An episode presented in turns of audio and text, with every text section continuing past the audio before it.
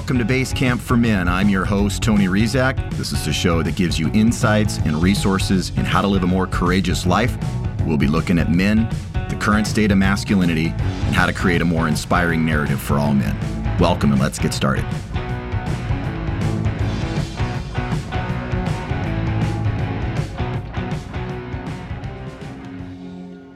Lately, I've been sitting with the question what can men do to help the world today? What do we need to do to ensure that future generations thrive? How do we leave the world better than we found it? As a teacher who works with male archetypes, I have been dimly aware that there is one of the archetypes today that seems strangely dormant in the collective male psyche, and that is the king. With all the tools at our disposal, perhaps the most powerful of all for men is a collective awakening of the archetypal king. And this is not to ensure that the modern day patriarchy is preserved, quite the opposite. The feminine is emerging right now, and this is what seems to be so desperately needed.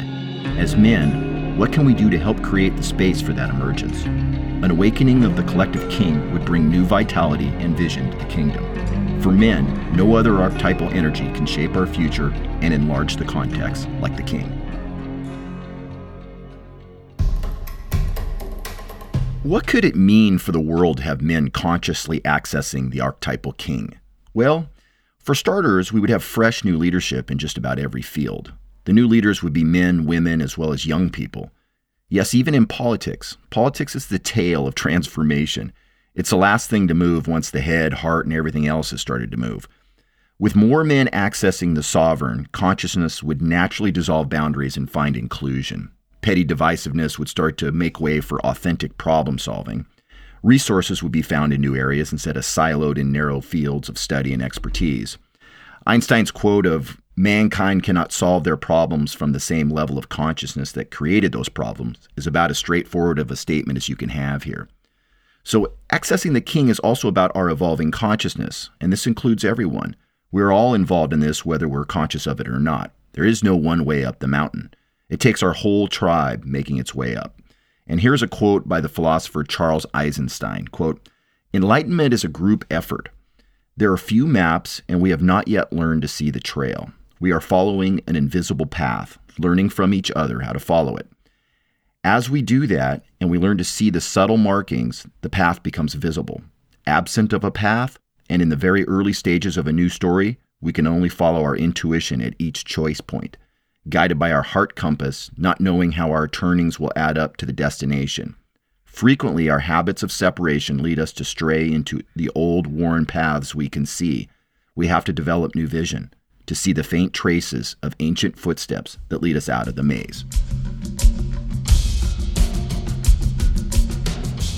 I love this quote as it perfectly captures the spirit of what we're talking about. And what about men who poo poo all this talk of king and archetypes and such? It's really natural. It's true that working with archetypes, as with any transformational practice, has a certain power and magic to it. This can be seen as frivolous to the hardened, logical types. They want to see or feel an archetype or a deity or it doesn't exist. But it doesn't really work that way, does it? This reductionistic, lower masculine worldview has been running things for thousands of years, and here we are, in a bit of a mess and looking for solutions and approaches that will make a difference. I think this skepticism to working with transformational energies goes beyond an attachment to reason. I believe there is an underlying cynicism that is born out of heartbreak and fanned by the flames of the mainstream media. Our world is in need of tender loving care, and we have, so far at least, been unable to organize ourselves around our highest insights and capabilities. And we've all seen the horrific stories about how bad we're supposed to be as people. The mainstream media constantly shoves these small and violent narratives down our throats. My coaching, don't swallow it. In fact, you may need to do something drastic like turn your back on the messages in order to forge your own narrative with your own tribe. Yet perhaps the most beautiful part of this issue is that your tribe and my tribe are one and the same. The human heart beats as one, and it is this that we seek to awaken. There is a quickening happening. Can you feel it? The hero and the heroine are on the move again. So, how do men better access and contribute to the collective king? Ironically, it starts with humility. It's not about being bigger in an egoic, hey, I'm running things now sort of way. It's recognizing that it's our ability to access a humble servitude to humanity at large that starts to hint at some of the access points. Can we lose enough ego through our inner work to start to become a channel for something that's bigger than ourselves? That is the real question that I see. Another clear access point is our relationship to silence. There is deep wisdom that comes from sitting in silence. The ego will protest and make excuses, but part of our growing king energy is to learn to receive wisdom from the divine, and that means sitting in silence. Another access point to clear king energy is to get out into nature on a regular basis. This is a time honored way for men to connect to larger energies, especially the feminine, that reside in nature. These divine energies seem to be trying to communicate with us at this very important part of our hero's journey if we are just willing to quiet ourselves and open up a channel for them.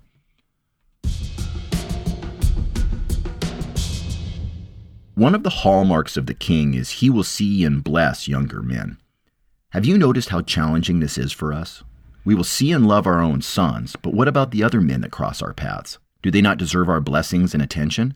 Why do we seem to be so stingy with the young men who are looking for reassurance and inclusion into the male tribe?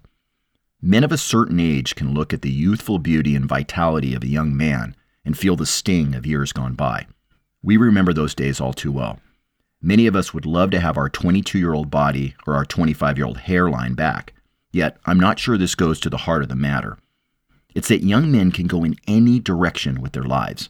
And as mature men, we take on lots of responsibility and we miss the freedom of being young. But I, for one, wouldn't go back. The hard won wisdom and clarity that come with age are such gifts for the tribe. They reside with men who've loved, lost, and stayed true to their hero's journey. So let's stop viewing these shining young men as our competition. They are not. They are courageous and beautiful. They are our legacy and our hope and they will carry the torch long after we are no longer able to. So let us find new ways to include, mentor, and learn from them. And I couldn't give a talk about the king without mentioning gratitude. Deep, heartfelt gratitude helps balance all of the action that we men put forth.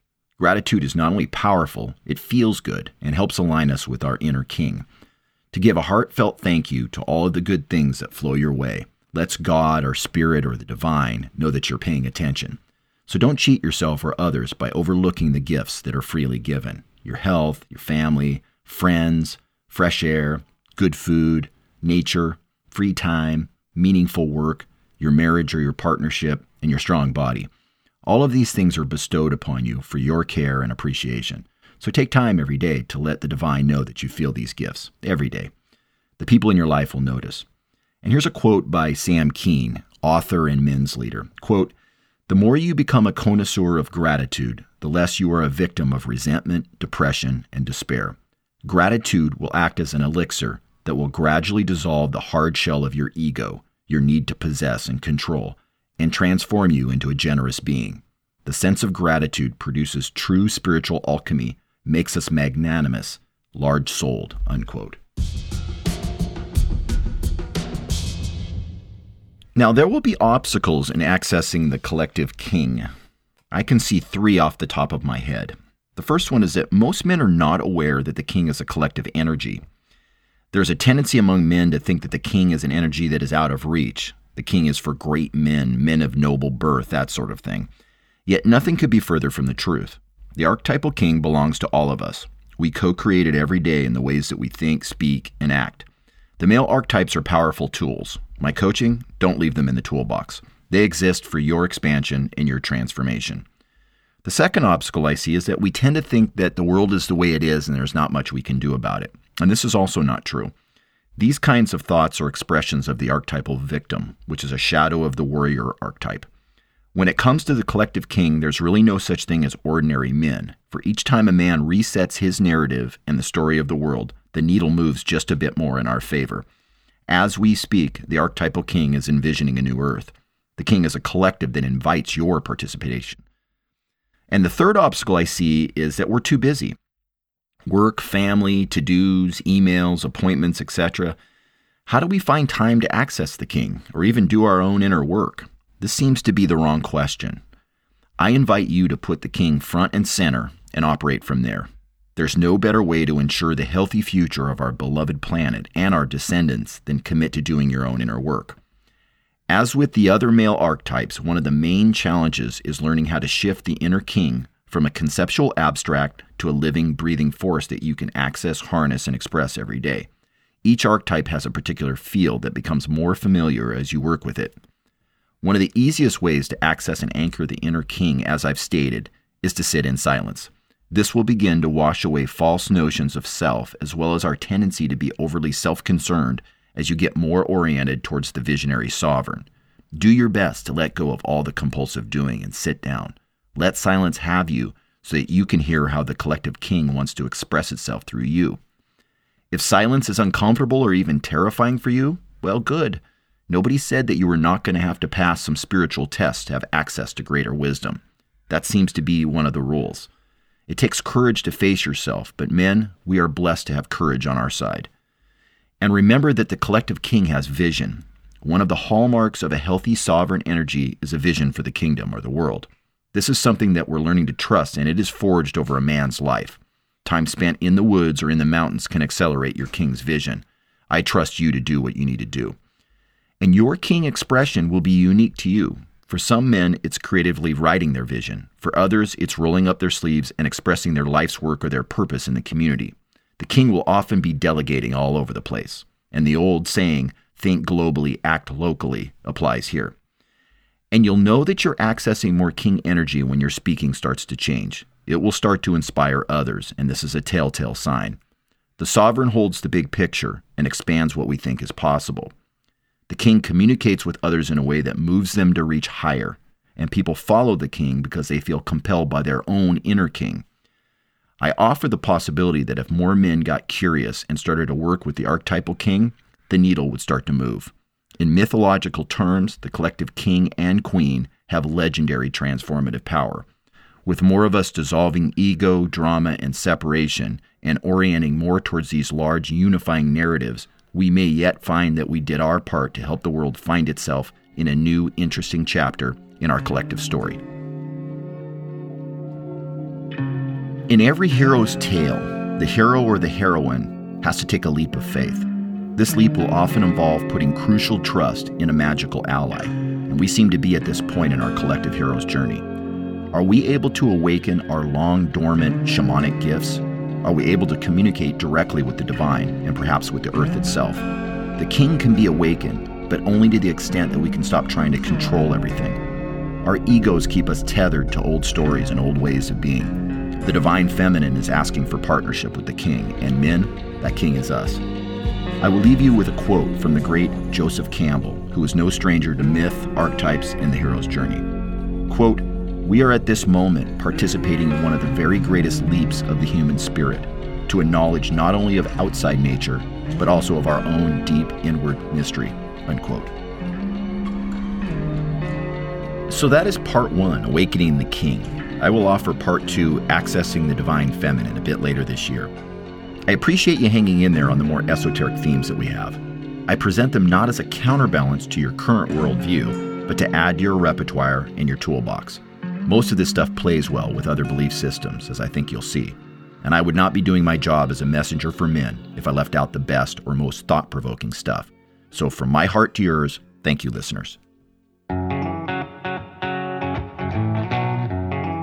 That's our show for today. Men, remember that the story of your life is not yet all told. I'm Tony Rizak, and thank you for listening to Base Camp for Men.